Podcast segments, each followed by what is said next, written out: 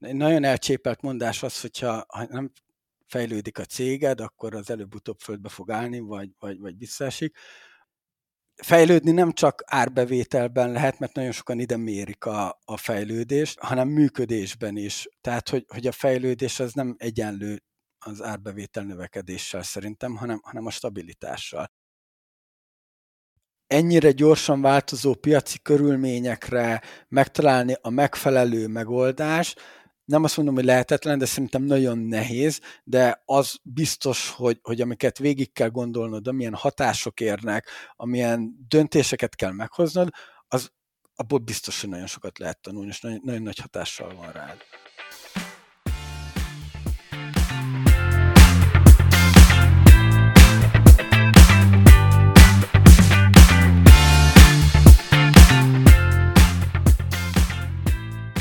Mitől lesz egy vállalkozás nyereséges? Miért fontos, hogy a bevétel növelése mellett a nyereséget is szem előtt tartsuk? Miért elengedhetetlen, hogy kiemelt szerepe legyen a mateknak egy cég életében? Lesz szó vállalkozói sztorikról, konkrét számokról, nehézségekről és sikerekről, személyes motivációról, az emberi tényezőről.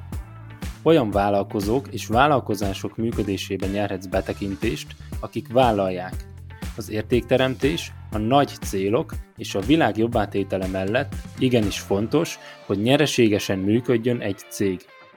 Ez a Nyereséges Vállalkozás Podcast, én pedig Csehi Ládán vagyok, a podcast házigazdája. Tarts velünk a mai epizódban is! Sziasztok, kedves hallgatók! Üdvözöllek titeket a Nyereséges Vállalkozás Podcast hatodik epizódjában. Ha még nem tettétek meg, akkor kövessétek be a csatornát Spotify-on, az Apple és a Google Podcast felületein, illetve YouTube-on. A mai vendégem egy igazi ízig-vérig vállalkozó alkat, a Business Boys Podcast egyik alapítója, Virág Attila. Attila vállalkozóként megfordult már a startupok világában, volt érdekeltsége szoftverfejlesztő cégben, kipróbálta magát a vendéglátásban is. Most egy teljesen új vállalkozást alapítva régi új vizekre evez, de erről később fogunk beszélni. Attila, üdvözöllek, és köszönöm, hogy elfogadtad a meghívást. Szia, szia, szia, köszönöm a meghívást. Igen, te, te nagyon jól összefoglaltad a, a kis, kis életutamat, kis vállalkozói röpke tíz évemet, úgyhogy én ez nem is nagyon tudok mit, mit hozzátenni te, te megérted nekem a, a bemutatkozó szövegemet. Hát igen, tehát hogyha nagyon röviden szeretnénk összefoglalni, akkor, akkor podcaster és vállalkozó, hogyha egy szinttel mélyebbre megyünk, akkor a vállalkozásaim azok online és offline térben egyaránt felelhetőek. Ha még egy réteggel lentebb megyünk, akkor, akkor ezen belül igen a, az IT és a, a vendéglátás az, ami, amiben az elmúlt években tevékenykedtem. Azért nehéz ezt most pontosítani nekem, mert, mert ugye én pont most vagyok egy ilyen, egy ilyen újjá alakuló, tehát egy, egy változásban, ami annyit jelent, hogy nagyon sok mindent zártam az életemben, én most 35 éves vagyok, mind magánéletben, mind, mind a, a cégeim életében, nyilván ez nagyban hozzájárultak. A Covid, várható gazdasági válság, a jogi körülmények, adózási körülmények itthon, amik, amik, amik nagyon sokat változtak, és ezekre ugye érdemben reagálni kell. Úgy, tök érdekes, hogy említetted ezt a startupos időszakot. Alapvetően ott indult az én vállalkozói karrierem, és, és már nagyon régen volt, még ez a 2012-2013-tól tehetjük ezt ilyen 2016-ig, mert akkor exiteltünk a, a, a kis startupunkból. Ez egy nagyon egyszerű kis projekt volt, ott az alapító társammal, a, a Csabával meg akartuk reformálni az európai szerencsejáték ipart, és mi egy fantazis focis játékot csináltunk, és nem a Varga Tamásék vagyunk, mert ugye a Startup-pal kevertek akkoriban, mert akkoriban ők a piacon voltak, és az MLS-el szerződtek, majd mentek Amerikába, majd nem tudjuk mi lett velük, de mi itthon kezdtük el. Kicsiben majd az angol meg német piacra akartunk lépni, ahol ilyen nagyon kalandos utakon keresztül, de ránk talált egy, egy, egy szakmai befektető, ott, ott ilyen nagyon sok és nagyon jó sztori van, de nem akarom azzal az adást elvinni, erről akár fél napot is tudnék beszélni, ezekről az időszakokról. Egy nagyon intenzív, nagyon tanulós, nagyon intenzív időszak volt, és Ugye említetted a, fejlesztő céges érdekeltséget, ugye amikor mi exiteltünk ebből a cégből 2016-ban, hát most nem akarok butasságot mondani, de ez akkoriább, akkoriban, tehát hogy ez nem egy ilyen milliárdos exit volt, ha jól emlékszem, ilyen 6-700 ezer euró környékén volt a, a, a, az exit, viszont cserében kaptunk tehát akkor átalakult ez a cég egy bérfejlesztő cégé, mondhatni, és külföldi fogadóirodáknak, sportmédiumoknak fejlesztettünk, hogyha nagyon röviden össze akarom foglalni. Volt egy ilyen három éves exkluzív szerződésünk, pont a Covid idején járt le igazából, hogyha úgy nézzük. Úgyhogy ez egy, ez egy, ez egy nagyon intenzív időszak volt. Nyilván ez egy, ez egy meghatározó pont volt az életemben, mert egyrészt nagyon kevesen mondhatják el, hogy egy startupból exitelt, még hogyha nem is milliárdos szinten, de a folyamat az megvolt. Utána ugye pont egy olyan piacon tudtunk maradni, vagy dolgozni, mint az IT, ami, ami tehát évek óta prosperáló, és valószínűleg prosperálni is fog következő évtizedekben is, mert ugye erre fele megy a világ. Az Ormo az egy nagyon stabil cég, volt most is az, csak én már nem vagyok benne, én idén távoztam onnan. Hát ilyen 2017-ben volt ilyen 166 milliós árbevételünk és 58 milliós adózás előtti eredményünk, 2018-ban egy ilyen 188 millió és 42 milliós eredménnyel, 2019-ben ugye ez egy ilyen 191 millió és 51 milliós eredmény, tehát 2020-ban már ott 200 fölé ment egy kicsit, ugye 204 milliós, 67 milliós eredmény, 21-ben ott, ott pedig egy ilyen 238 millió és 42 milliós eredmény. Úgyhogy átlagban mondhatni azt, hogy, hogy egy ilyen 50 milliós eredménnyel tudtunk dolgozni az évek alatt, ami nyilván adott egy stabil egzisztenciát, kiszámíthatóságot, de azért azt még szeretném hozzátenni, tehát, hogy itt azért többen voltunk, hárman voltunk tulajdonosok. Az exitnél még négyen, de utána volt egy üzlettársunk, akiket így kivásároltunk közösen hárman, és akkor utána már hárman maradtunk. Úgyhogy ennyit, ennyit tudok erről az időszakról mondani, ez egy, ez egy meghatározó dolog volt az életemben. Igen, és akkor ezután kezdtem el kacsintgatni a vendéglátás fele, és igazából nem is a vendéglátás volt, vendéglátáson volt itt a, a fő hangsúly.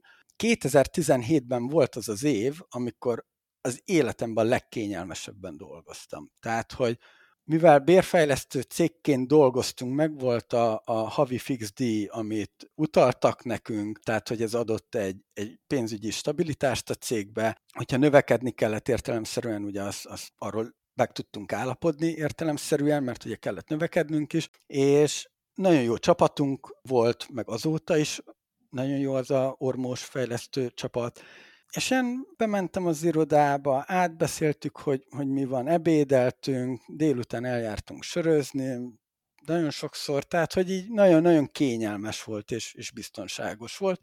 És akkor én igazából nem azt mondom, hogy elkezdtem unatkozni, de hogy tehát az én habitusom azért ennél többet igényel. És ezt már akkor is tudtam, pedig én akkor nem, nem foglalkoztam önismerettel, nem foglalkoztam olyan dolgokkal, amivel már manapság igen. Tehát, hogy nagyon nem voltam tudatos ezekben a dolgokban, de tudtam azt, hogy nekem ennél nagyobb pesgés kell. És mikor mi még a Csabával elkezdtük ezt a startupos dolgot 2012-13 környékén, amikor már ez így komolyabbra fordult, akkor itthon még nem volt ilyen startup ökoszisztéma, nem, nagyon kevés előadás volt, nagyon kevés meetup volt, tehát hogy, hogy ez még akkoriban kezdett el kibontakozni. Nem is nagyon ismertél senkit. Még a, a klasszikus Prezi, NNG, meg ezek a startupok voltak, ugye. Tehát, hogy, hogy nem, nem volt ennek közössége. És én a, még a hatodik kerületben, az irodánktól nem messze, találtam egy, egy helyet, vagy találtunk egy helyet, ahol szerettem volna egy ilyen, egy ilyen startup kis, kis központi kocsmát csinálni. És így jött a vendéglátás az életembe, tehát ez, ez összvisz volt 90 négyzetméter ez a hely. Úgyhogy itt, itt kezdtem bele, úgyhogy én eddig a pultnak a másik oldalán álltam, tehát hogy, hogy az ott egy, egy igen izgalmas ö, időszak volt, ott lett egy olyan üzlettársam, aki a vendéglátásban dolgozott, a Dani, és akkor együtt, együtt kezdtük ezt el csinálni. Hát ott is, ott is rengeteg emlék és, és sztori van. Utólag visszanézve nagyon sok hiba és nagyon sok ö, ö, dolog, de hát ez, ez ezzel jár. Tehát az a vendéglátó egység ugye az 2018-ban debütált, és ugye ide tudjuk tenni a podcastünknek az indulását is, ugye, ahol a Mester Tomival és Endorfi Adriánnal ugye az volt a koncepciónk, hogy mindannyian pont egy új bizniszbe kezdünk, és hogy, hogy akkor ezt ne csak magunk között sörözve beszéljük meg, hanem akkor ezt vegyük fel, és akkor publikáljuk, és majd lesz, ami lesz. Még az első adás még pont ilyen átalakítás volt a, a, a pubba, és akkor ott, ott vettük fel még nagy kabátba, meg viszkizve, meg, meg ilyen hülyeségeket csináltunk. Úgyhogy a vendéglátás ugye az, az 2018 fú, nem is tudom, milyen májusában, vagy valahogy így nyithattunk 2018 közepén. Ott volt egy felújítás, beruházás, bútorokat vettünk, emlékszem, át kellett alakítani, gipszkartonozástól kezdve villanyszerelés, festés, mindent, amit el tudsz képzelni tehát már akkor sem volt sokkal jobb a helyzet a hazai szakemberek terén, tehát hogy az ott egy nagyon, nagyon stresszes, önmagában új volt a közeg, az, az ott egy, egy irgalmatlan nehéz időszak volt. Tehát mondom, én 2018 közepén valahogy meg is nyitottunk, hát azért az ottan igencsak égette a pénzünket, tehát az, ott volt egy ilyen 2,7 milliós árbevételünk, ellenben egy közel 20 milliós kiadással, tehát hogy, hogy az, ott egy, az ott egy ilyen masszív, masszív rész volt. 2019-ben már így dupláztuk a bevételünket, de még akkor is csináltunk egy ilyen mínusz 16 millió környékén, amikor ugye jött egy olyan lehetőség, hogy mi átköltöztessük a helyet egy, egy nagyobb helyre, az ott már több részből állt, nagyobb tér volt, és az addigi tapasztalataink alapján úgy gondoltuk, hogy, hogy az mi jól járunk, és hogy, hogy milyen, milyen jó lesz, és 2019 végén átköltöztünk egy, egy nagyobb helyre, amelyet 2020-ban, tehát ott még először úgy mentünk, hogy kisebbségi tulajdonban voltunk, 25%-unk volt,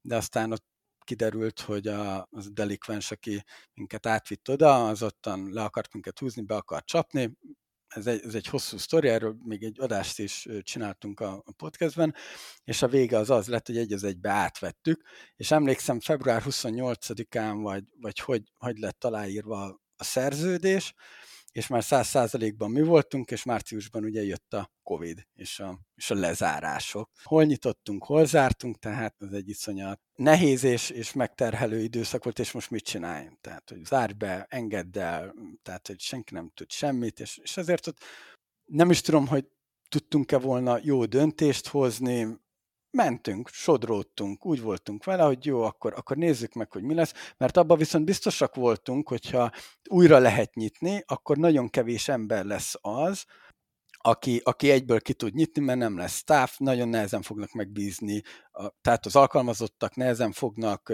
megbízni a vendéglátó egységekben, mert, mert nem tudjuk, hogy, hogy meddig lehet nyitva, meg ilyenek, és ugye ez be is igazolódott, hogy sokan mentek futárnak, megkerestek más területen munkahelyet, de úgy voltunk vele, hogy mi kitartunk, és akkor majd utána jön a Kánán, és akkor ott, ott már azért volt egy ilyen majdnem 16 milliós árbevételünk, de ott mégis ilyen mínusz 20 környékén, 20-21 millió mínuszba zártunk. Azért azt itt tudni kell, hogy itt volt azért fent egy 365 négyzetméteres, lent egy 400 négyzetméteres rendezvénytér, tehát hogy, hogy itt azért 1000 négyzetméter fölött voltunk összességében, és ott, ott azért vannak költségek. Annyit kell tudni erről a helyről, hogy mellette volt még egy, egy aula, amit régebben rendezvénytér volt, és mi ide csináltunk egy ilyen coworking irodát egy másik tulajdonosi körrel, ami, ami egyébként nem is mozgott olyan, olyan rosszul, mert az már a, az 2020-ban alapult, ott volt egy ilyen 310 ezeres bevétel, és, és valami 6-700 ezer mínusz, 21-ben meg már egy ilyen 14,5 milliós árbevétel mellett egy 6 milliós plusz, de ezek így, ezek így nagyon, nagyon szorosan így, így összefüggöttek, mind időben, mind elágazásokban, tehát hogy, hogy én hiszek ebben a szinergiákban, hogy, hogy kösd össze, és akkor jó lesz. Illetve hogy a vendéglátós részhez tartozott még egy konyha is, ami, tehát hogy én 2018 közepén valahogy szálltam be, vagy nem, 2019, tehát ott is volt egy ilyen nagyon rossz időzítésem, hogyha, hogyha mondhatjuk a, a, a Covid miatt. Ott, ott is 2020-21-ben is valamennyi mínusz volt, de azért azt tudni kell, hogy mi az előző helyet, amit béreltünk konyhát, ott felmondtuk a, a bérleti szerződést, mert Covid alatt nem tudtunk megállapodni a tulajjal. Utána a vendéglátó helyen, ahol volt a, a, a pub, oda vittük át a konyhát, és a nulláról felépítettünk egy, egy konyhát. Mi nem ültünk fel erre a kiszállítósdi hype-ra, mert hát te mindenki, nem hiszek abban, hogyha ezren elindulnak egy irányba, akkor neked ott még olyan túl sok keresni valód van. És nyilván a túléléshez ez nagyon sokaknak nagyon sokat segített, de mi próbáltunk előre menekülni és, és hosszabb távon gondolkodni. Úgyhogy hát nagyságrendileg így, így ennyi, ami, ami, ami volt a, a múltam. A jelen pedig az az, hogy, hogy én most önmagában mindent legyalultam. Egyrészt volt, amit kényszerből, volt, amit nem, és elkezdtem újra építeni magamat, ami volt az elmúlt tíz évnek a tapasztalatára alapozva a kapcsolati rendszerére, és egy saját fejlesztő céget kezdtem el idén, igazából egy pár hónappal ezelőtt, illetve egy, tudom, hogy ilyen nagyon sokkolóan fog hangozni, de vannak tárgyalásaink egy, egy offline bizniszel, ami szintén egy ilyen 1000 négyzetméter fölötti épületről van szó, de már nem olyan státuszba mennék oda, hogy, hogy én viszek oda a, a vállalkozást, vagy lehet, hogy segítek elindítani, de hogy, hogy mint üzemeltető. Ami másabb számlázni a bérleti díjat valakinek, mint, mint megtermelni a bérleti díjat. Kacérkodok ezzel a gondolattal, dolgozunk rajta, számolgatunk, tárgyalunk a, a tulajdonossal, és akkor megnézzük, hogy, hogy mit hoz a, a jövő, főleg egy ilyen, egy ilyen gazdasági válságban, de most már azért sokkal, sokkal tudatosabban tudok neki menni a vállalkozói létemnek, mert tehát nagyon sok közeli barátom, ismerősöm és távoliak is mondták azt, amikor mondtam, hogy az ormótól én, én, én el fogok jönni. Ott volt egy kisebb-nagyobb nézeteltérés is a tulajdonosi körben a végén, de én már előtte jeleztem a, a Csabának, hogy nézd, én, én innen távozni fogok majd. Egyszerűen nem, megint hiányzott valami, nem, nem, nem éreztem jól magam, nem érdekelt eléggé a, az a cég, és hogy mondjam, tudtam, hogy valami mást akarok, de nem tudtam, hogy mit és, és hogyan.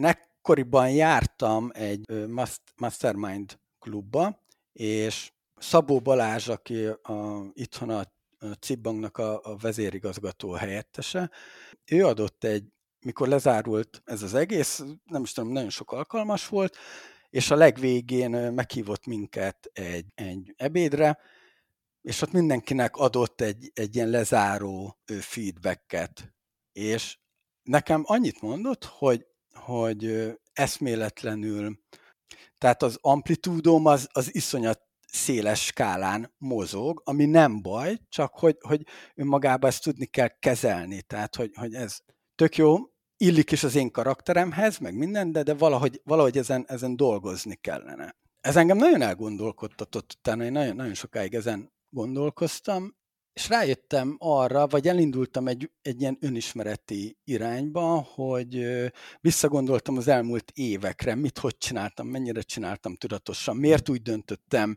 mit éreztem akkor, tehát hogy, hogy azért ilyen nagyon sok kapcsolati, érzelmi, tehát az érzelem alatt azt értem, hogy mikor voltam csalódott, mikor voltam frusztrált, mikor voltam boldog, mikor voltam a legjobb pillanataimban, mekkora volt a saját magam feletti önkontroll, és mit szerettem, mit nem szerettem, és, és ezért, amikor ezeket így összeveted, és elkezdesz utána olvasni, elkezded megismerni magadat, akkor, akkor azért sok, sokkal jobban le tudod tisztázni a saját karakteredet, hogy ki is vagy valójában, és hogy milyen vállalkozás illik hozzád, hogy, hogy hozzál döntéseket, például, mit tudom én, döntéshozatali, priorizálási folyamatok, nem tudom, tehát, hogy és nem akarok ebbe olyan mélyen belemenni, de hogy, hogy én ma már úgy hozok meg egy, egy döntést, és úgy priorizálok, és úgy alakítom ki a folyamataimat, hogy egy fix, hát nem is tudom, hogy lista, listának nevezzem el, hanem egy ilyen fix feladatokon végigmegyek, mint például, hogy, hogy az öt birodalom, ugye ezek kicsit ilyen elvontabb dolgok, de hogy van a fizikai, érzelmi, anyagi, kapcsolati és spirituális dolgok, és akkor itt vannak olyan kérdések, amiket megválaszolsz, akkor megmutatja azt, hogy, hogy mire van szükséged, milyen irányba kell menned.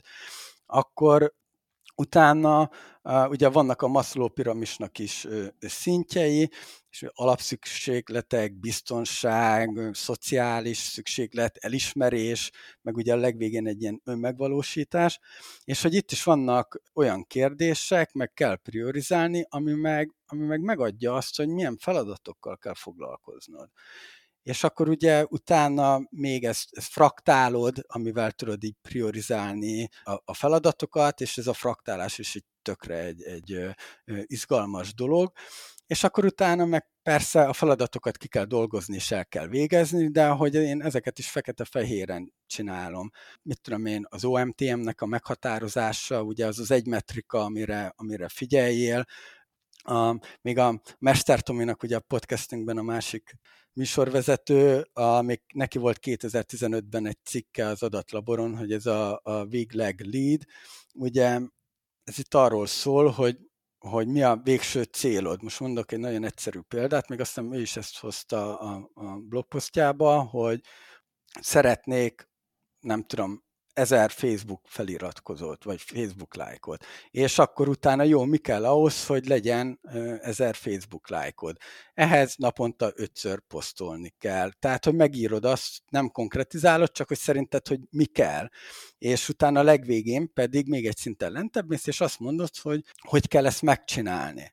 Tehát, hogy ott, ott már konkretizálod a dolgokat, és még raksz hozzá egy sikerkritériumot, és akkor ez így feketén-fehéren önellenőrzésre is tök jó, hogy, hogy te ezt, ezt jól tud használni, és látod azt, hogy elvégezted a feladatodat, és pont.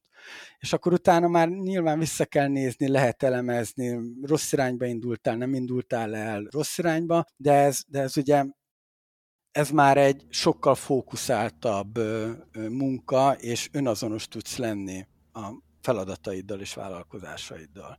Szerintem ez, ez egy nagyon fontos dolog, hogy, hogy vállalkozni csak ön, önazonosan lehet, mert ha nem érzed magad jól valamiben, nem érzed magadénak, meg, meg stresszelsz, és akkor itt is ugye vannak különböző stressz típusok, EU stressz, distressz, krónikus stressz, trauma stressz, tehát hogy, hogy, hogyha te ezekkel tisztában vagy, és tudod azt, hogy mit bírsz el, akkor, akkor szerintem nagyon szépen ki tudod azt választani, hogy mivel vagy önazonos, és azt, azt a munkát hogy kell elvégezni. Nagyon sok mindent érintettünk, egy csomó kérdés is felmerül itt bennem, jegyzeteltem is. Igazából most azt érzem, hogy akár két adást is fel tudnánk tölteni, annyi, annyi mindenről tudnánk beszélni. Összefoglalom itt, amiket elmondtál, hogy jól értelmezem-e én is, meg a hallgatók is, akkor ugye elkezdted fiatalon ezt a startupos vállalkozást. Ha jól tudom, te ott dolgoztál külföldön, úgy hoztál bele pénzt a vállalkozásba, erről még később beszélhetünk. Ugye ez gyakorlatilag sikeres lett a startup, sikerült exitelnetek belőle, és ahogy mondtad, a startup változott át igazából egy szoftverfejlesztő cégé, amiben ti maradtatok tulajdonosok, de már exiteltetek, tehát jött befektető a cégbe és utána meg ez a vállalkozás gyakorlatilag jó pénzt hozott, tehát jól működött, folyamatosan működött, növekedett, ahogy mondtad, az IT világban volt neki létjogosultsága, gyakorlatilag ez biztosította a te életedet anyagi szempontból, aztán eljött az a pont, amikor elkezdtél idézőjelvel vonatkozni, tehát vágytál arra, hogy, hogy valamit csinálj, és itt kezdtél el kacsingatni a, a vendéglátás felé, amit ugye részleteztél is, hogy belevágtatok, ahogy itt jegyzeteltem, még két év után is veszteséges volt, de valami miatt mégis mentetek tovább, aztán pedig beütött a Covid, és az meg hiába az előző két-három év is nyögvenyelés volt, bejött a Covid, ami meg egy akkora terhet rót rátok, hogy az előző két-három évhez képest Igen. sokszorosát. És most pedig ott tartasz, ha jól értelmezem, hogy mindezt lezártad, kiléptél az Ormóból, ami ugye a szoftverfejlesztő cég volt, a vendéglátás világát is elengedted, mondjuk így, és épp ott tartasz, hogy, hogy új céget alakítasz a szintén IT világban, illetve amit, amit kiemelnék, és ez nagyon kirajzolódik, és abból is, hogy ilyen hosszan beszéltél erről, hogy ez egy komoly önismereti út neked, ez az egész vállalkozósdi, de gondolom ehhez, ehhez hosszú idő vezetett, mire te elkezdtél ezzel foglalkozni. Tehát az elején megy az üzlet, meg, meg izgalmas, meg vállalkozás, jön a pénz, jól mennek a dolgok, de, de látszik az, hogy tulajdonos voltál egy IT cégben, hozta a pénzt, azt gondolnánk, hogy mi kell lennie több, hiszen gyakorlatilag pénzügyi szabadságot tudott az neked biztosítani. Fiatalon nyugdíjba vonulhattál volna, de mégis rájöttél, hogy, hogy te nem ezt akarod, és ez biztos vagyok benne, hogy ez is segített itt a, az önismereti úton való elindulásban. Én ezt inkább onnan közelíteném meg, hogy minden emberben és minden vállalkozóban ott van a, a változásokat blokkoló vagy megkérdőjelező kis manó. Most minden jó, de tehát, hogy nagyon sokan esnek abba a hibába, hogy azt hiszik, hogy a jelen az a jövő. Ez nem így van. Tehát, hogy ami most van, legyen az jó vagy rossz, az változni fog. És hogy az emberek egyébként nem szeretnek változni. És én sem szerettem, mert tök jó volt a kis komfortzónámon belül lenni. Kényelmes volt, vagy pedig, hogyha kiléptem, akkor tudtam azt, hogy oda visszatérhetek, és hogy minden rendben van. A változásnak az elfogadása és tudatosítása magamban az hozta, nem tudom, használhatom ezt a szót, hogy személyiségfejlődést, mert valaki azt mondja, hogy negatív irányba változtam, valaki azt mondja, hogy pozitív irányba változtam. De hogy szerintem ez a tudatosítása volt az, és amit az előbb elmondtam, azt, hogy már döntéseket hogy hozok, hogy priorizálok a folyamatokat, hogy kezelem, mert, mert hogyha van erre nem szeretem ezt a szót használni, hogy egy rendszered, de hogyha van egy, van egy ilyen guide egy ilyen útmutatód, hogy milyen dolgokon kell végig gondolnod saját magadban ahhoz, hogy a legjobb döntés meg tud hozni, és ezen te végigmész, és akkor látod azt, hogy mi lesz a jó neked. És hogyha ezt, ezt tudatosan csinálod, és mindig így hogy hozod meg a, a, döntéseidet, vagy így cselekszel, akkor, akkor az előbb-utóbb nagyon szépen ki tudod kalapálni, és nagyon szépen mutatja azt az utat, hogy mi a jó neked, és hogy merre kell menned. Nagyon sok olyan embert ismerek, akik magánemberként, cégként is, magánemberként ez, ez, ez ott jelenik meg, hogy, hogy nem jó a, a magánéleti kapcsolata, de most és azt mondja, hogy hát figyelj, most kezdjek mindent előről. Tehát, hogy most tényleg váljak el, most ezt nem azért mondom, hogy védjem a, a saját vállásomat, de nem házas embereket is ismerek, hogy tök jó, meg vagyunk egymással, de, de lehetne jobb is, lehetne rosszabb is, de most kezdjek mindent előről, kezdjek el randizni, kezdjek el változtatni a jól bevált dolgokon. Tehát, hogy ez szerintem hosszú távon megharapja az embernek a lelkét, és cégként is ez van, hogyha ha ha nem nyitnak, nem kockáztatnak, nem, nem változtatnak, hanem úgy vannak vele, hogy jó, hát mi ezt így szoktuk csinálni, már így csináljuk tíz éve, így csináljuk húsz éve, így csináljuk két éve, és nem változtatnak, az, az, a, az a fejlődésnek a, a korlátja, tehát hogy, hogy az akkor be fog határolni téged. És szerintem ez, ez, ez probléma. Ugye nagyon elcsépelt mondás az, hogyha ha nem fejlődik a céged, akkor az előbb-utóbb földbe fog állni, vagy, vagy, vagy visszaesik. Fejlődni nem csak árbevételben lehet, mert nagyon sokan ide mérik a, a fejlődést, hanem működésben is. Tehát, hogy, hogy a fejlődés az nem egyenlő az árbevétel növekedéssel szerintem, hanem, hanem a stabilitással. Tehát a végtelen növekedés nincs. Tehát, hogy látjuk azt most a gazdasági környezetben is, hogy a végtelenségig nem mehetnek nem ment a tőzs, de nem ment a bitcoin, a végtelenségig nem mentek, nem tud menni a lakásnak az ára, tehát hogy valamikor korrigálnia kell a piacnak önmagát. És hogy én nem hiszek abban, hogy egy cég is tud végtelen növekedést csinálni. Igen, vannak ezek a példák, kiugró példák, Facebook, Uber, tehát ismerjük ezeket a, a nagy sztorikat, amik, amik még most is tudnak növekedni. De hogy azért kezeljük már saját magunkat a helyén szerintem, és ez fontos dolog, hogy te vállalkozásodban mennyi van? Mennyi van a magyar piacon, mennyi van a külföldi piacon? Az mivel jár? Milyen, milyen dolgokat nem látsz még most, és hogy, hogy bevállalod-e azt, azt a munkát, bevállalod-e azt a stressz, megéri-e neked? Tehát, hogy, hogy, hogy jól fogod-e magadat érezni abban, hogyha, hogyha te egy külföldi piacra lépsz, és, és iszonyat módon kell növekedned. Tehát, hogy a változás az, az fontos, és kell, és egy, egy cég életében, és az garantált, de hogy ezt hogy teszed meg, és mennyire tudatosan, és minek a hatására, és mennyire vagy ezzel önazonos, szerintem az a, az a fontos. Értem, és gondolom, hogy ez az egész nagyban hozzájárult ahhoz, hogy hogy alakítottad most az üzleti életedet, tehát, hogy teljesen mondhatjuk, hogy nulláról, de mégsem nulláról kezdett, hiszen már komoly tapasztalat meg tudás van itt az egész mögött de hogy mégis új céget alapítasz, és tiszta lappal indulsz gyakorlatilag az üzleti életben is, holott azért többféle vállalkozásban kipróbáltad magad, volt, ami nagyon sikeres volt, volt, ami kevésbé, de ahogy átjön a, abból, amit mondasz, üzletileg is és emberileg is nagy változásokon mentél át az utóbbi időben, és új, új kapuk nyílnak épp előtted.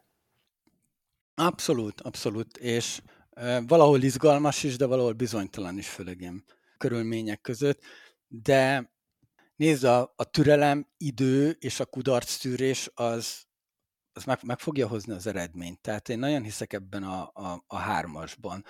A, a fúzió, a startupunk három-négy év töketlenkedés, és, és csak kudarcaink voltak a három-négy év alatt. Ugye említetted itt az előbb, hogy, hogy igen, én Londonba kimentem dolgozni azért, hogy akkor még úgy volt, hogy majd akkor onnan elkezdjük finanszírozni. Én keresek pénzt, küldök haza a Csabának pénzt, meg mellékállásba, akkor ezt elkezdi menedzselgetni.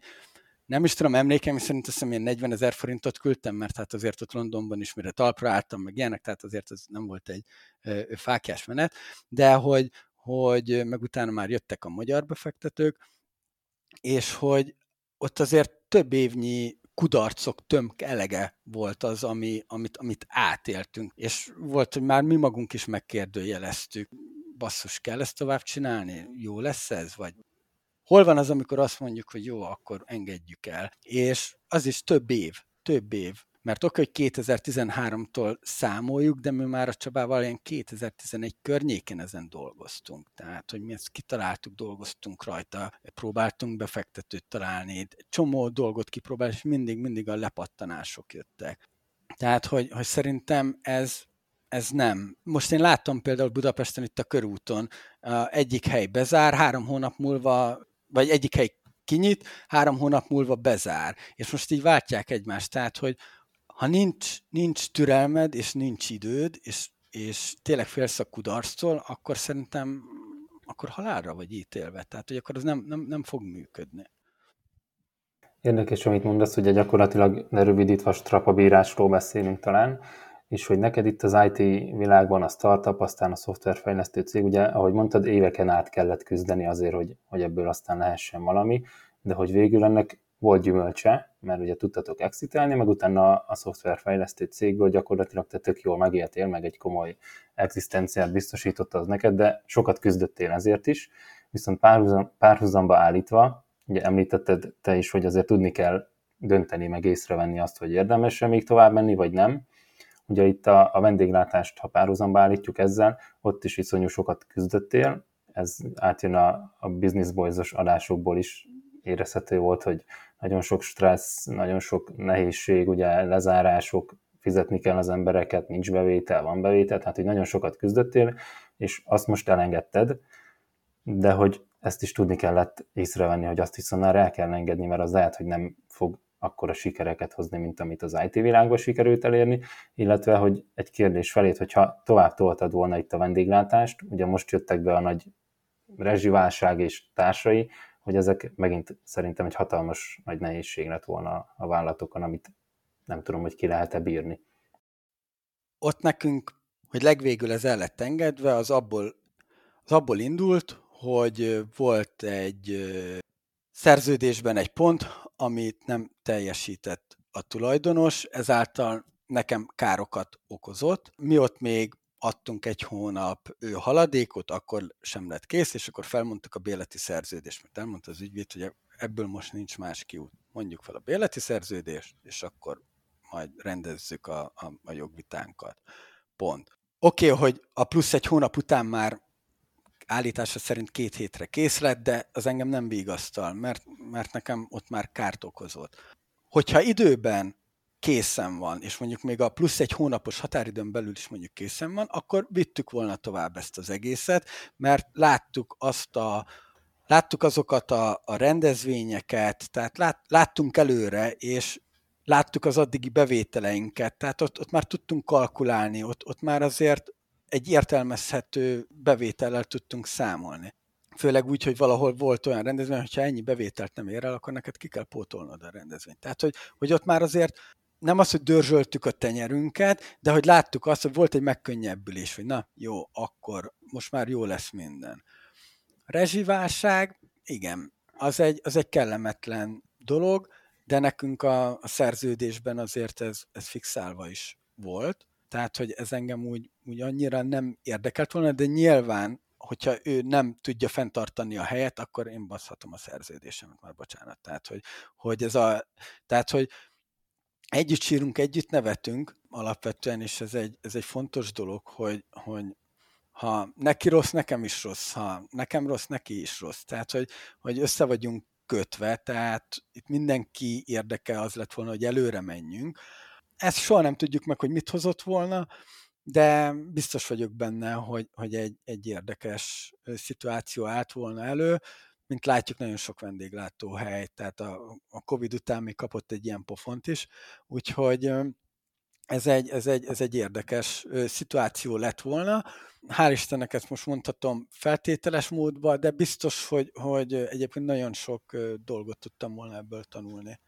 Ennyire gyorsan változó piaci körülményekre megtalálni a megfelelő megoldást, nem azt mondom, hogy lehetetlen, de szerintem nagyon nehéz, de az biztos, hogy, hogy amiket végig kell gondolnod, amilyen hatások érnek, amilyen döntéseket kell meghoznod, az abból biztos, hogy nagyon sokat lehet tanulni, és nagyon, nagyon nagy hatással van rád. És úgy látom, hogy te szeretsz is egyébként ezekből tanulni, szeretsz ezekbe belemenni, ezekbe a nehéz helyzetekbe, de talán erről beszéltél is a, a BB valamelyik adásában, hogy, hogy te szereted ezeket a helyzeteket, amikor megoldást kell találni, és nem egyszerű megoldást, hanem, hanem sok nehéz tényező között kell kielvezni valahogy a hajóddal a bozótosból. Most azt mondom neked, hogy ezt már azért kezdem újra értékelni, vagy, vagy, vagy, vagy újra gondolni. Én inkább azt mondom, hogy megmutat egy olyan helyet, egy olyan területet, ami hoznám a Forma egyet a, a példának. Ugye amikor vannak ezek a szabad edzések, látjuk azt, hogy nagyon sok Forma egyes autó, egyes valamelyik kanyarban kicsúszik.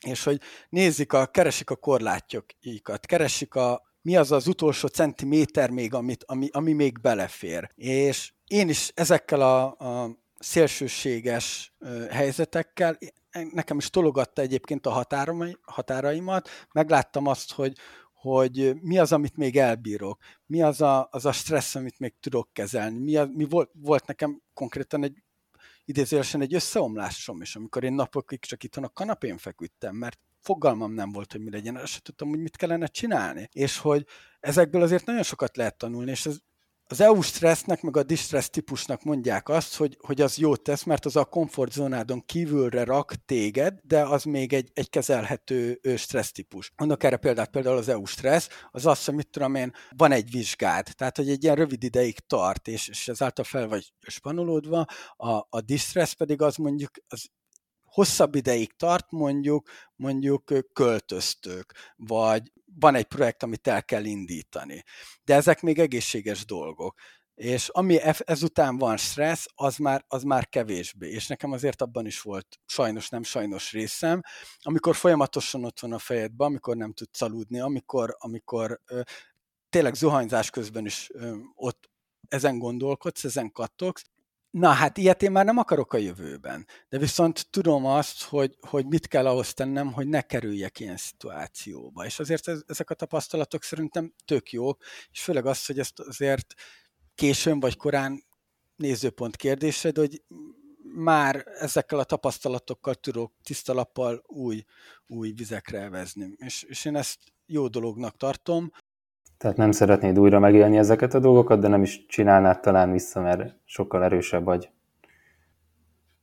Nem az, hogy sokkal erősebb vagyok, és itt megint a, a tudatosság, hogy most már sokkal jobban ismerem magamat, hogy mit bírok és mit nem bírok.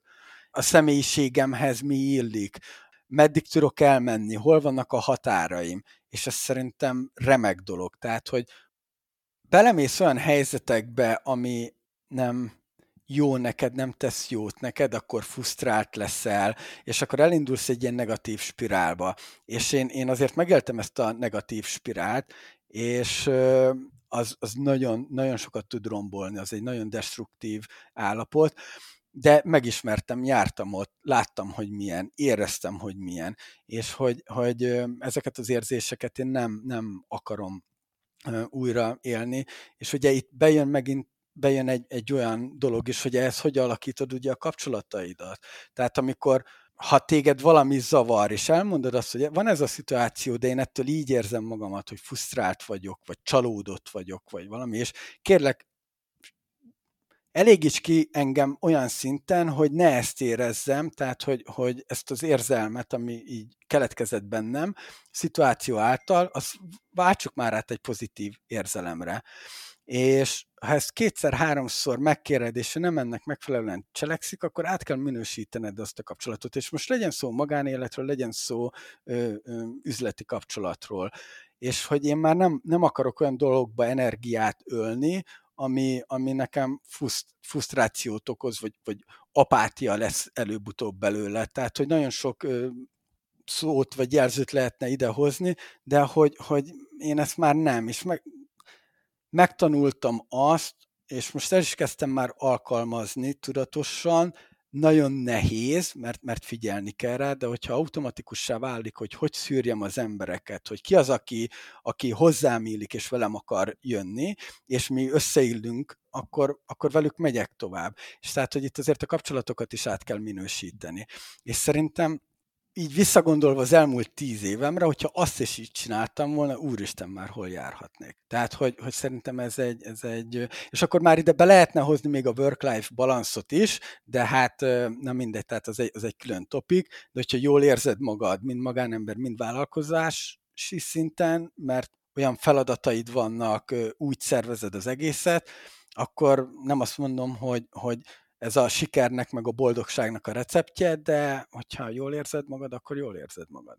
Ugye említetted egyrészt, amit kiemeltél, ugye a strapabírás, a kitartás, ami, ami mondjuk hozzájárult a sikerekhez, aztán most ugye sokat foglalkozol önismerettel, tudatossággal, és van-e még valami, amit így üzleti szempontból kiemelnél a hallgatóknak, ami szerinted fontos, és ez nem jó kifejezés, mert kicsi elcsépel, de hogy a siker kulcsa lehet vállalkozóként. Oké, okay, önismeret és tudatosság, nagyon fontos, ebben egyetértünk. Nagyon fontos, hogy a kitartás, a strapabírás, az állóképesség, és mi lehet még az itt üzletileg szerinted, amit te kiemelnél, egy-két dolgot, amit a hallgatók magukkal vihetnek?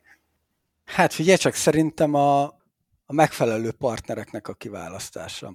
Tehát, hogy egyrészt, hogyha te van üzlettársad, akkor az nagyon fontos, hogy, hogy ti mennyire vagytok összhangban vagy hogyha van egy üzleti partnered. Mondok egy nagyon egyszerű példát, könyvelő.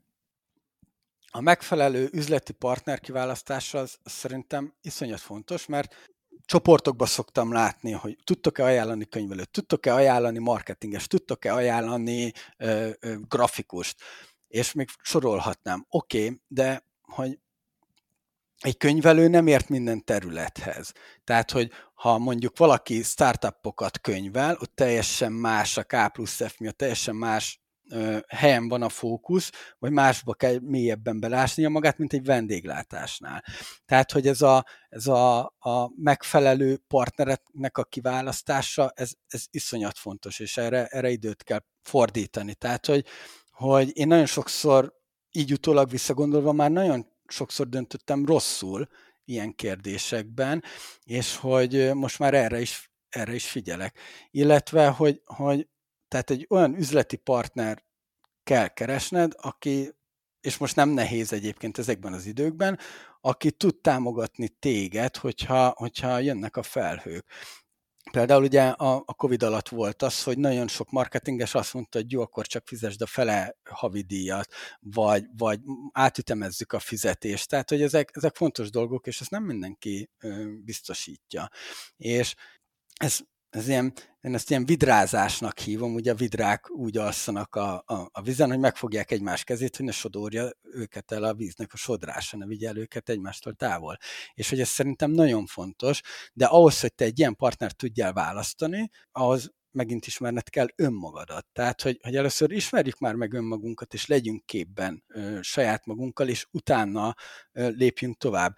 És például nagyon nagy hiányosságot érzek abból fakadóan, hogy nekem gyerekkoromban, vagy tinédzserkoromban, és most ez tök mindegy, hogy iskolában, vagy iskolán kívül, egyrészt az önismeret, pénzügyi tudatosság, ezek, ezek olyan, olyan dolgok, amiket nekem felnőtt emberként kellett megtanulnom, és ezek nekem nagyon sok pénzembe kerültek. És ez egy olyan skill, aminek szerintem minden kezdő vállalkozónak, induló vállalkozónak először végig kellene mennie pénzügyi dolgok, önismereti dolgok, hogy, hogy úgy tudjon belevágni a vállalkozásába, hogy, hogy ezekkel már tisztában van, mert ezekkel nagyon sok hibát ki lehet köszöbölni. És említetted az árazást is, vagyis egy topikja a, a, a hogyan árazzunk is. Ezt megint ide vezetném vissza, most mondok egy, egy példát, voltam tárgyalni egy cégnél, pénzről beszéltünk.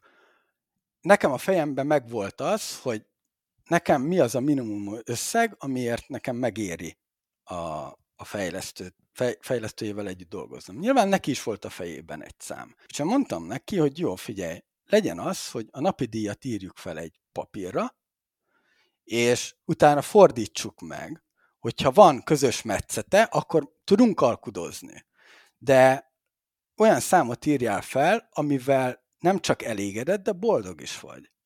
Mert hogyha te nem vagy boldog, akkor utána te azon fogsz kattogni, hogy jó, akkor egy másik helyre drágábban tudok dolgozni, és akkor el, el, tehát, tehát az nem egy hosszú távú kapcsolat, hogyha, hogyha nem, nem, nem vagyunk, ha csak a pénzről szól ez az egész, és nem, nem vagyok elégedett azzal a pénzzel, amennyit, amennyit én kapok a munkámért, akkor, akkor, akkor az megette a fene, akkor az hosszú távon negatív kapcsolat, vagy egy negatív eredmény lesz belőle. És ennek a sztorinak mi lett a vége? Lett közös metszet, és akkor mondta, hogy jó, és akkor most hogy alkudozunk, tudjuk egymás számát. És, és akkor ugye utána már bejöhetnek olyan tényezők, mert ugye ilyenkor mi lenne a legkorrektebb? Jó, találkozzunk félúton, ugye? Tehát, hogy ha, ha mindketten elégedettek vagyunk, akkor találkozzunk félúton.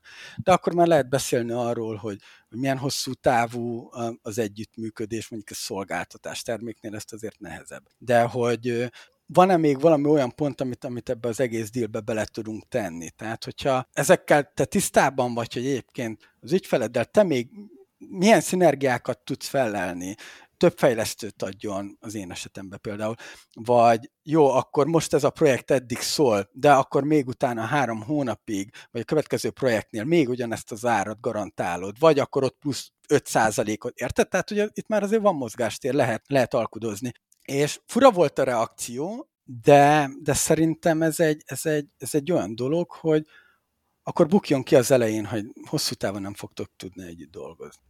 Nagyon finoman vezettél át, vagy elvesztél át itt az üzleti témára, és igen, az árazást hoztad be, az nekem egy fontos témám itt a munkám során, és nagyon érdekes, ugye én objektíven, meg szakmai szemmel figyeltem, amit mondtál itt a, a tárgyalásról, hogy tudnod kellett, hogy mi az a minimum ár, amiben megegyezhettek, tehát hogy az alá te nem mehetsz, mert egyszerűen negatív lesz az egész, ez ugye sok vállalkozásnak szerintem nincs meg, nincs meg az az önköltségjár, nincs meg az a minimum ár, mindegy, hogy termék, szolgáltatás, bármiről beszéljünk, és innentől kezdve kicsi szerencsejáték az egész, hogy most jó árat talált ő ki, vagy nem. A másik meg, amit említettél, hogy oké, okay, tudtad a minimum árat, utána pedig, amikor már láttátok egymásnak az elképzelését, elkezdtetek úgy alkudozni, hogy mit lehet még ebbe beletenni, mi lehet előny a másiknak, mit tudsz te még hozzáadni az egészhez, ez pedig innentől kezdve az érték alapú árképzés, hogy mi az, ami még a vagy a partnerednek, vagy neked értékes, és tudjátok egymásnak adni, és ez az árat is befolyásolhatja. Ez ugye egy másik árképzési módszer, illetve biztos vagyok benne, hogy van egy harmadik árképzés, amiről még szoktam beszélni, biztos vagyok benne, hogy te ezzel is tisztában voltál, hogy a konkurencia vagy a piac árai alapján történő árképzés, valószínűleg tudtad azt, hogy a piacon nagyjából milyen ársávok vannak az adott szolgáltatásnál, és innentől kezdve három árképzési módszert egybe gyúrtál, és így ültél le tárgyalni, és ha jól értelmezem, pozitív lett az egésznek a vége. Te is elégedett vagy, meg, meg ő is. Egy kicsit messziről indítok.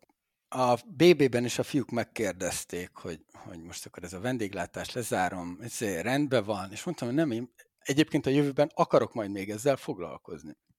Megvan az az előnye, hogy nem egyszer kaptam úgy információt, vagy csak beszélgettünk, de ő, ő ott sörözött nálunk, beszélgettünk, és akkor elejtett olyan mondatokat, úgy tudod, hogy ennek a cégnek a targetja az, hogy ennyi fejlett. Tudod, hogy annak a Egyébként, ah, náluk még, egyébként, igen, náluk már most lehet euróban szerződni. Hát ez alá az ár alá nem fognak menni. Tehát, hogy, hogy azért elmondtak olyan, amúgy is tisztában vagy a piaci árakkal, nagyságrendileg. De az, hogy melyik cég, van olyan cég most Magyarországon, amelyik az egyik konkurensénél 100 euróval 80-100 euróval többet ad napi díjban, mint a konkurens cége de ő neki csak időszakosan kell fejleszteni. A konkurens cégnek pedig ő, ő azt mondja, akkor két évig is dolgozhatsz nekünk. Érted? Tehát, hogy és ezeket a, ezeket a finom hangulásokat a vendéglátó egységnek köszönhetően kaptam meg. És igen, utána tisztában vagy a piaci árral, de ott, ott van, van mozgástér. És a másik meg, hogy mennyire stabil, tehát, hogy én hajlandó vagyok árban lentebb menni, hogyha nekem nagyon kevés munkám van vele. Tehát, hogy ez a, ez a folyamatos, hogy jó, akkor projektet találni, embert találni, tehát, hogy, hogy ez, a, ez melós.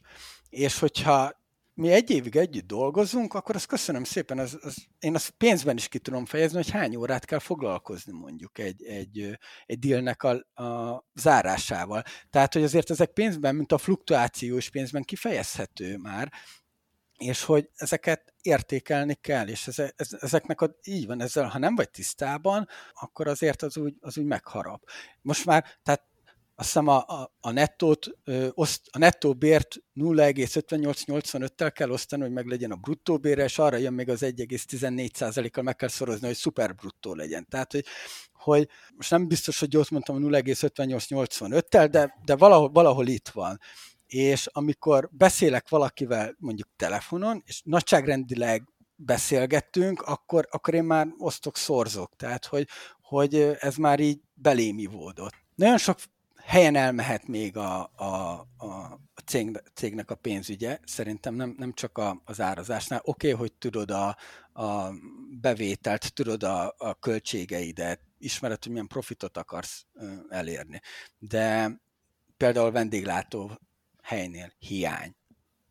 Tehát hiába számolod ki azt, hogy, hogy ennyi üveg viszki bejön ennyi pénzért, és ennyi, így megy ki az ennyi pénz. Tehát, hogy azért ezek annyira ágazat specifikusak, hogy, hogy szerintem azért, azért ez, ez nem lehet egy, egy standard dolgot mondani. Például kereskedők. Tehát ők, ők volumenben dolgoznak kicsi áréssel. Ott azért egy, egy rosszabb marketing kampány, vagy, vagy egy rosszabb sales teljesítmény, az hamarabb tud károkat okozni.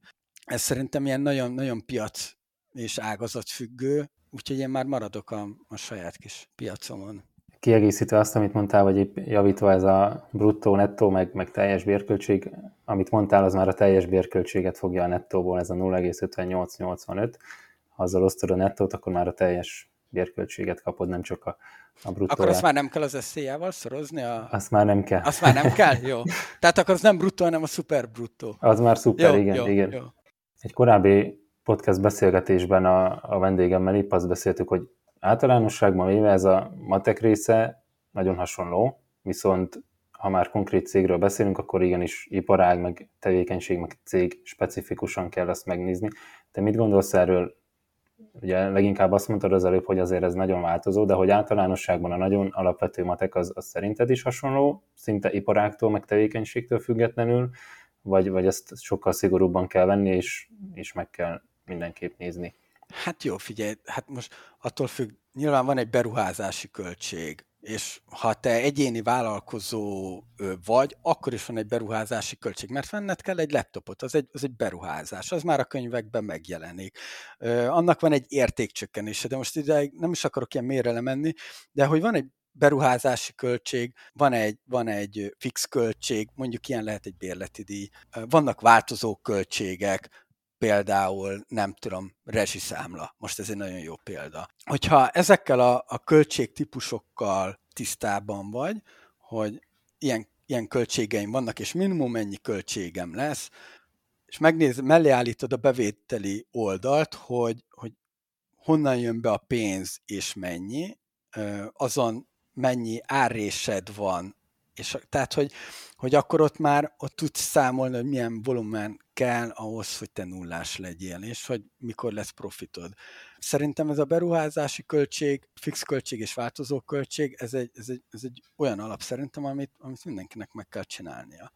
Mert hogyha te ezt nem látod, ezeket a költségeket, akkor lehet, hogy tök boldog vagy, mert hogy robog a, a, a bizniszed, de a legvég, és akkor még ott vannak az adók, tehát, hogy hogy jó, kiveszed, nem veszed ki, osztalékadó nyer. Tehát, hogy ezek most itthon nem olyan nagyok, de akkor is egy költség. Működés szempontjából biztos, biztos ez a három, és ugye utána még ott vannak azok, hogy, hogy ha pénzt veszel ki a cégből, annak milyen költségei vannak. Fontos fogalmakat hoztál itt be, hogy fix költségek, változó költségek, ár és bevétel, stb. Akkor úgy látom, hogy te ezekkel egészen tisztában vagy. Ez, ez mióta van így, vagy így volt már az IT-s fejlesztő világban, a vendéglátásban tanultad meg esetleg, mert ott rá voltál kényszerítve, hogy hogy alakult ez nálad, ez a tudás, meg ez a tapasztalat? A startupos időszakban, meg a fejlesztő cégnél ott a, ott a Csaba foglalkozott ezekkel, ő ebből a szempontból egy nagyon precíz közgazdászként végzett, és tehát ő ezzel képbe van. Néha olyan exceleket mutogatott nekem, hogy mondom, jó, az alsó, az alsó számot mutasd, mert az a lényeg. Tehát, hogy ö, sokszor nem is, nem is értettem. Ott azért nagyon sok minden ragadt rám tőle, mert azért nyilván egy idő után már érdekelt, hogy hogy működik ez. Nem mondom azt, hogy én most értek hozzá, meg hogy, hogy én, én, én ebben jó vagyok, vagy nem tudom, mernék ilyen szolgáltatást vállalni, de ez nagyon sok mindennel így van. Én nagyon sok mindent ismerek, értek, tudom, hogy hogy működik, egy, egy, egy alapszinten. Hogyha leülök egy marketingessel, tudom azt, hogy mire kell figyelni, hogy ne csapjon be. Egy könyvelővel tudok érdemben beszélgetni. Tehát, hogy nem vagyok jó benne, de viszont el tudom mondani, hogy én mit szeretnék, tudom, hogy hogy működik, és értem is, amit mondanak. De én nem vagyok pénzügyes, tehát, hogy nagyon távol áll tőlem, de igen, az élet rákényszerített arra, ú, áfa, oké. Okay jó, az cashflow-ba hogy, hogy jelenik meg. Tehát, hogy vendéglátásnál például, mit tudom én, rendezvény van, akkor azt tudnod kell, hogyha ilyen rendezvény van, akkor oda ennyi vodka kell, az ennyi pénzbe kerül. Tehát, hogy főleg így Covid alatt nem nagyon volt lehetőség a nagy raktárkészletet tartani, tehát meg, meg amúgy is.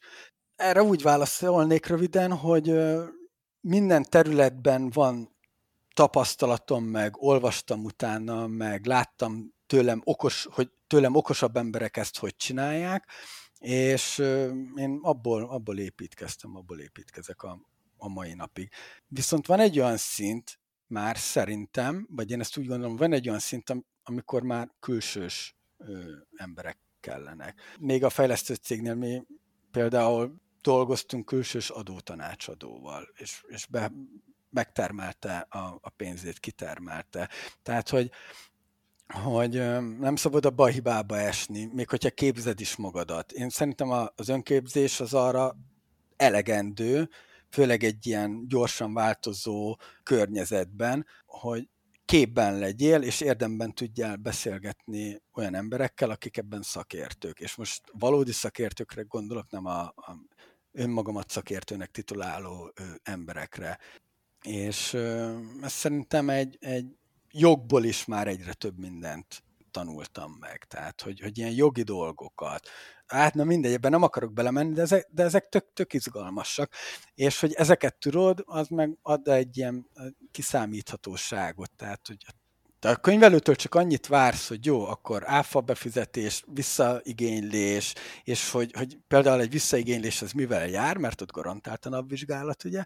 Tehát, hogy hogy jó, akkor, akkor allokáljuk át a visszaigényelhető áfát inkább ö, járulékfizetésre, és akkor egy jó könyvelő ezeket elmondja, de ha te is tudod, akkor az tök jó, mert tudsz számolni a saját kis cashflow-ban abban, hogy jó, akkor van ennyi visszaigényelhető áfánk, akkor azt nem bankszámlára utaltatjuk ki, hanem akkor járulékot, allok, járulékra allokáljuk át, de akkor a cashflow-ban látom azt, hogy jó, akkor ennyi pénz bent marad, mert nem kell járulékot fizetni például. Tehát, hogy, hogy azért ezek ilyen, az összefüggéseket látod, az egy, az egy, az egy fontos dolog.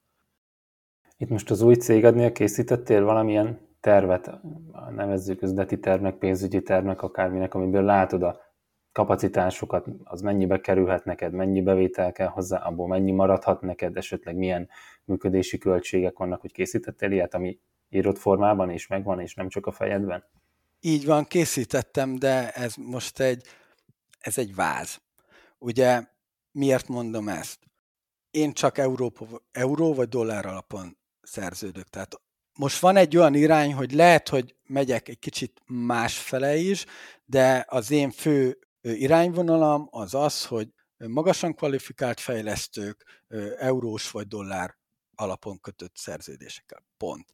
Nagyon sok cég, és ugye itt a Kata Kata önmagában megbolondította az IT-szektort és a fizetéseket. Az infláció, meg a, a fizetéseknek a reálértéke megint megbolondította. Az euró és dollárnak a, az árfolyama megint megbolondította ezt az egészet, és most mondd meg azt, hogy ha te neked eurós alapú bevételed van, akkor az egyéves pénzügyi tervedet milyen árfolyamon, milyen árfolyamra tervezed? Ugye? Tehát ez, ez egy roppant érdekes kérdés. És főleg azok a nagy cégek, akik milliárdokat, milliárdos árbevételük van, nettó árbevételük van éves szinten, ott azért nem mindegy, és mondjuk van 40-60 alkalmazottjuk ami rád is hatással van, mert te nekik dolgozol be, érted? Tehát, hogy nagyon nehéz, és ez még nagyon sokat fog változni, meg én csináltam, vagyis hamarosan kiadásra is kerül a Business Voice-ban egy IT-s minisorozatól pont pár tízmilliós, tehát százmillió alatti, pár százmilliós és milliárdos árbevételű cégeknek a tulajdonosaival beszélgetek, hogy hogy látják ezeket a, a piaci változásokat. És hogy ők is mondtak tök érdekes dolgokat. És hogy nekem már mondtak olyan vad dolgot nagy cégek, hogy jövőre mennyi lesz a nettó fizetés a szenyor béreknek, akik, tehát hogy, és ezeket rohadt nehéz most ő megtervezni, és arra megyünk, hogy most van egy, egy irány, de ez egy hónap múlva változhat. Jövőre biztos, hogy változni fog. És itt a, a tehát, hogy megint résen kell lenned, és, és rugalmasnak kell lenned, és fel kell készülned a változásra. Mert aki később fogja lereagálni, az, az annak nagyon nehéz dolga lesz. És igen, van, csak hogy, hogy most akkor ott lehet a, a, az euró meg dollár árfolyammal játszani. És most azért nagyon sok cég, nagyon sok, főleg így az IT-ban, nagyon nagy nyereségeket fognak realizálni, mert mondjuk megcsinálták 360-370-es euróra a, a, a pénzügyi tervüket, ismerek olyat, hogy valaki adott a, a fejlesztőinek korrekciót. De a munkaszerződésben nem merte vállalni, hogy ilyen bruttó béred lesz, mert nem tudja azt, hogy hogy változik. Ha túl kicsit emel, akkor elmarad a piasztól. Ha túl nagyot emel, akkor meg lehet, hogy elszámítják magukat, és annyit erősödik a forint, hogy az már, az már egy olyan zónába rakja őket, ami nem biztos, hogy komfortos pénzügyileg. És akkor most, ha valaki 360-370-re megcsinálta a pénzügyi tervét, és most láttuk, hogy 420 meg 430-ak az euró is, meg a dolláron nem is beszélve, akkor ott realizálnak egy akkora árfolyam nyerességet, amit még nem tudnak odaadni a, a, a, esetleg valami bónusz formájában oda tudják adni a munkavállalóiknak, de most még biztosat, hosszú távú dolgot senki nem mer ígérni. Ez az árfolyam ingadozás nagyon sok szektort így, így megőrít. Meg már azért hallani azt, hogy oké, okay, infláció követő béremelés, az reál értéken ugye az kevesebb és hogy, hogy már egyre többen akarják azt, hogy, hogy jó, vagy egy robosztus bérnövekedés kapnak forintban, vagy pedig ugye euróban, vagy dollárban. Tehát, hogy azért mondom, ez egy megvan, én, én ezt kimatekoltam, ez még ide az én kompetenciáim még elegek, de ezekre a változó dolgokra passz. Ez, ez, ezzel, ezzel élni kell. Ez, ez olyan, mint most a rezsiárak. Tehát, hogy vagy úgy alkalmazkodsz hozzá, hogy bezársz, vagy úgy alkalmazkodsz hozzá, hogy megpróbálsz valahogy túlélni szerintem nyilván nagyon sokan várják azt, és most nem akarok ilyen politikai vizekre vezni, de nagyon sokan várják azt, hogy, hogy például a kormány meg tud-e állapodni az EU-val, mert az már tudná stabilizálni egy kicsit az árfolyamot. Tehát, hogy, hogy nagyon sokat olvasok én is, meg nézek ezzel kapcsolatban, de nekem az jön le mindenhonnan, hogy senki nem tudja, hogy mi lesz. Tehát, hogy, tehát, hogy, hogy ez, ez, egy, ez egy nehéz, nehéz, nehéz dolog. Tehát ahogy mondtad, van, van terved, de nyilván ez, ez egy keretet ad inkább az egésznek, meg egy irányt mutat, és nagyon érdekes dolgot hoztál be itt az árfolyam kapcsán.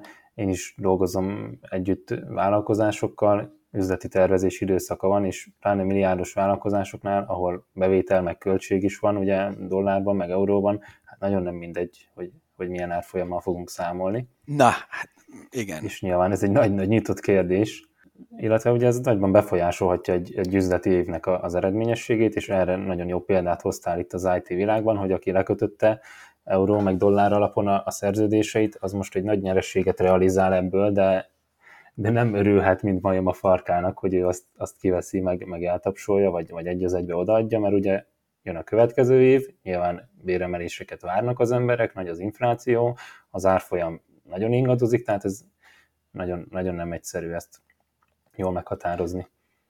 Hát igen, e- erre a legjobb példa a házi pénztár. Ha mínusz van benne, az sem jó, ha plusz van benne, az sem jó. Tehát, hogy ott, valami nem stimmel, ugye.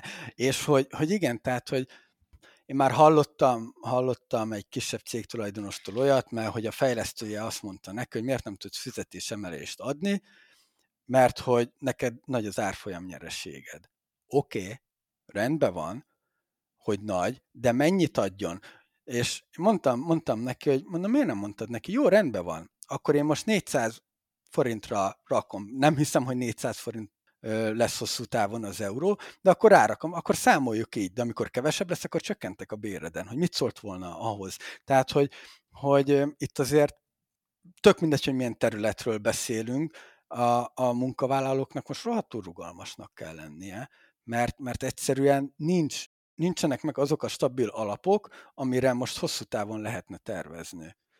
Még egy pár hete, vagy még múlt héten, vagy mikor, nem is tudom, 430 volt az euró, most 404 forint. Tehát, hogy akkora ingadozások vannak, hogy, hogy ember legyen a talpán, aki, aki ezen kiigazodik, és mer valamit vállalni hosszú távra.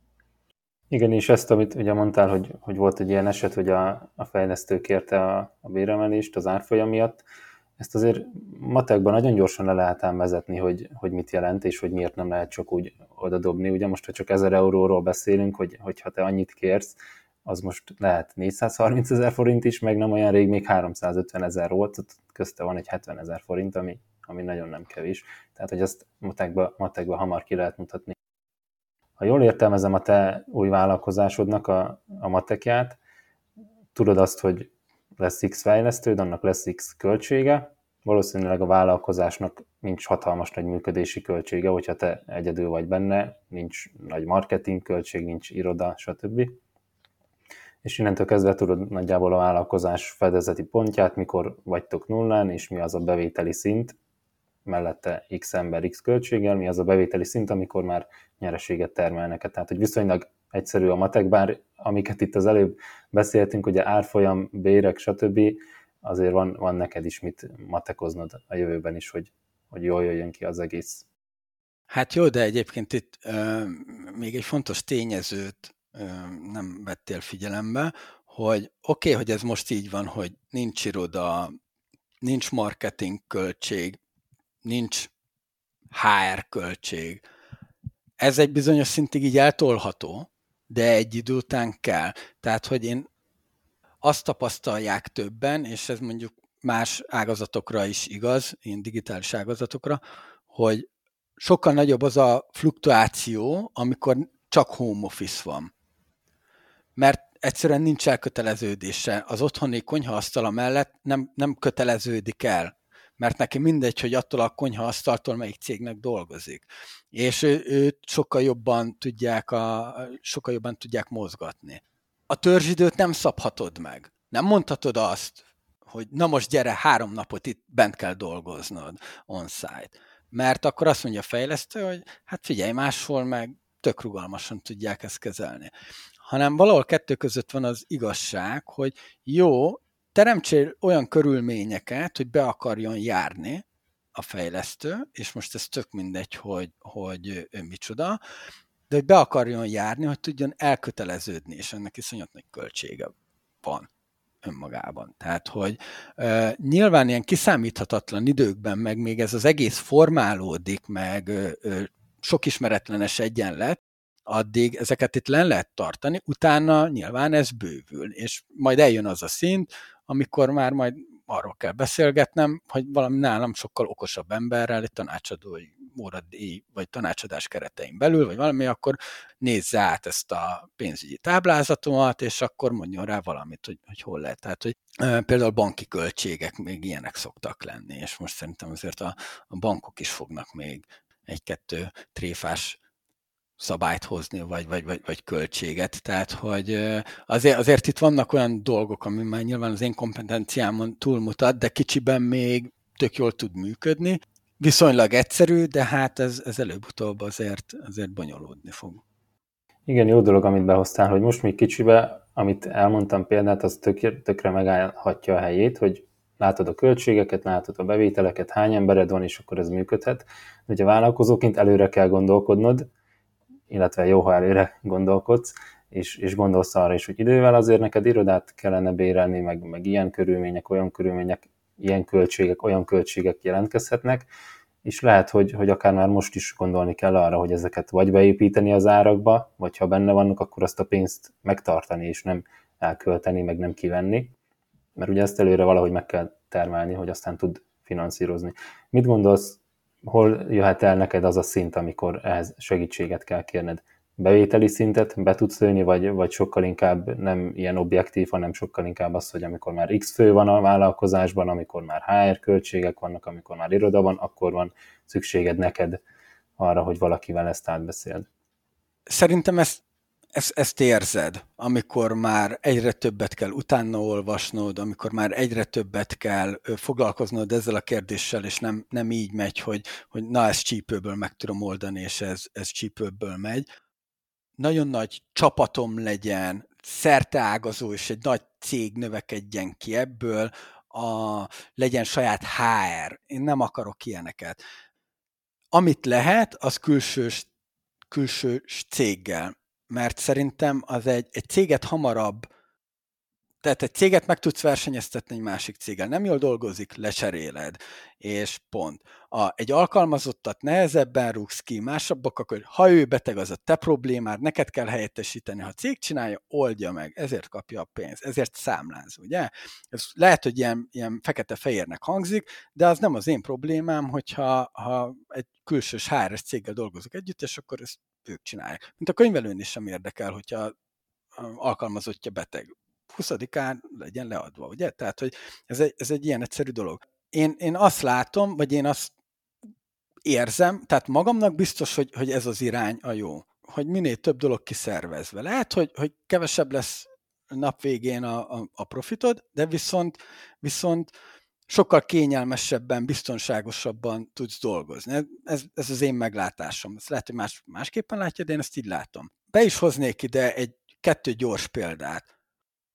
Egy fogadóiroda azt tudod, hogy épül fel? Mondjuk, hogy nem, nem a, a Tipmix Pro-ra gondolok, hanem egy külföldi fogadóiroda. Ők modulukból rakják össze, van egy sportfogadás modul, van egy kaszinó modul, van egy fizetési modul, tehát ilyen modulukból rakják össze, ezek különböző szolgáltatások, és ezeket gyúrják egybe.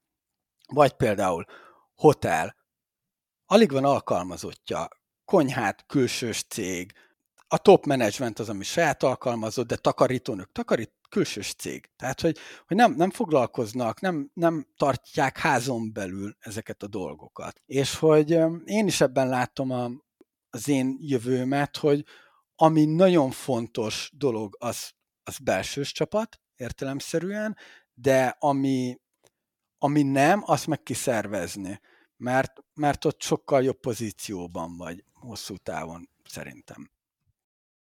Tehát ami fontos, hogy, hogy tud kontrollálni, ami mondjuk nagy hatással, befolyással van a cég eredményére, vagy, vagy sikerességére, azt, azt a kezed alatt akarod tartani, ami kevésbé, azt pedig sokkal inkább ki akarod szervezni, hogy ne a te fejed fájjon miatta. Hát most nézd, azért egy, egy hár is, meg egy ö, ö, marketing is mondjuk lehet ilyen, hogy ha az is fontos egy cégnek az életében, mert ha a HRS rossz embert vesz fel, vagy hogyha marketing, érted? Tehát, hogy az is fontos, de ezek pont olyan dolgok, amik, amik könnyebben menedzselhetőek úgy szerintem, hogyha ezt egy külsős cég csinálja. Mert a szerződésbe bele tudod rakni, hogy akkor ez, a, ez, a, ezt várod el, ennyi az idő, ha teljesül, teljesül, ha nem, akkor, akkor jön a következő. Tehát, hogy szerintem ez egy sokkal jobb dolog, mint hogyha egy munkavállalónak leraksz egy ilyen szerződést, hogy te leszel a HRS, de hogyha ez meg ez, akkor kirúglak. Tehát, hogy érted? Tehát, hogy azt mondja, hogy jó, akkor megyek máshova. Úgyhogy én, én ezt ebből, ebből a szemszögből közelítem meg, hogy mennyire, mennyire lehet őket rugalmasan kezelni, és mennyire lehet eredmény orientáltan kezelni. Mert hogyha kirúgsz egy embert, kirúgod a HRS-t, hát akkor venned kell fel egy újabb HRS-t, érted? Tehát, hogy azzal csak magadnak csinálsz több problémát. Nagyon sok mindent érintettünk, így lassan a, a beszélgetés végéhez közeledünk. Mivel indítanád útjára a hallgatókat? Ugye itt most eléggé zilált helyzetben van a, a gazdaság, meg a piac, meg minden. Tudnál egy-két dolgot, jó tippet adni a, a vállalkozóknak, akik hallgatják, hogy szerinted mi lehet az, ami segíthet akár túlélni a nehézségeket, akár adott esetben profitálni belőle? Hát ez lehet, hogy ilyen, egy ilyen megfoghatatlan dolog lesz, sőt az is, de hogy dolgozzanak magukon. Tehát, hogy én még mindig ezt mondom, hogy ez az önismereti dolgot, ezt, ezt tudod a legjobban kamatoztatni a vállalkozásodban. És ez nem egy olyan dolog, amit hónap végén ki tudsz mutatni, hogy ezt ennyi pénzre váltottam, hanem, hanem ez inkább egy ilyen mentális dolog, vagy, vagy nem is tudom, hogy, hogy lehetne ezt, ezt megfogalmazni. Úgy gondolom, hogy ez nagyon, nagyon jó gondolat így a végére, ebben a nyereséges vállalkozás podcastben, és pont tőled, aki ugye a, a BB-nek talán a leginkább mondjuk úgy kapitalista szemléletű tagja vagy, aki, aki vállalja a kapitalizmusnak a, a jóságait. Szerintem nagyon, nagyon fontos, hogy ezt így a végére így kikerekítetted, hogy az önismeret az, az igenis nagyban hozzá tud járulni a vállalkozó. Szerintem háromunk közül nem én vagyok a legkapitalistább, de ez hagyjuk nyitva ezt a kérdést. De viszont abban, abban egyetértek, hogy ez az önismeretes dolog valószínűleg az én számból hangzik a, a, legkevésbé, nem azt mondom, hogy hitelesnek, hanem, vagy az én számból meglepő. Úgy gondolom így a végére, hogy nagyon sok mindent érintettünk, tökre olyan dolgokról beszéltél talán, amit a Business Boys-ban nem biztos, hogy hallanak a, a hallgatók, akik hallgatják, és a végére azért üzleti dolgokról is tudtunk beszélni, úgyhogy úgy gondolom, hogy a hallgatók sok mindent tudnak magukkal vinni, és nagyon értékes volt az a tanács, amit adtál a végére, hogy foglalkozzanak magukkal, pláne a, a te szádból. Úgyhogy köszönöm, hogy elfogadtad a meghívást, és minden jót és sok sikert kívánok a, az új céghez. Én köszönöm a, a lehetőséget. Köszönjük, hogy itt voltatok velünk, sziasztok! Sziasztok!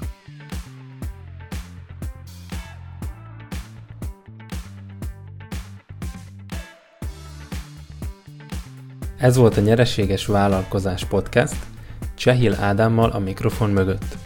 Ha tetszett az adás, akkor küldj rá egy pozitív értékelést, és kövessd be a csatornát a Spotify, az Apple és a Google Podcast platformokon, illetve YouTube-on.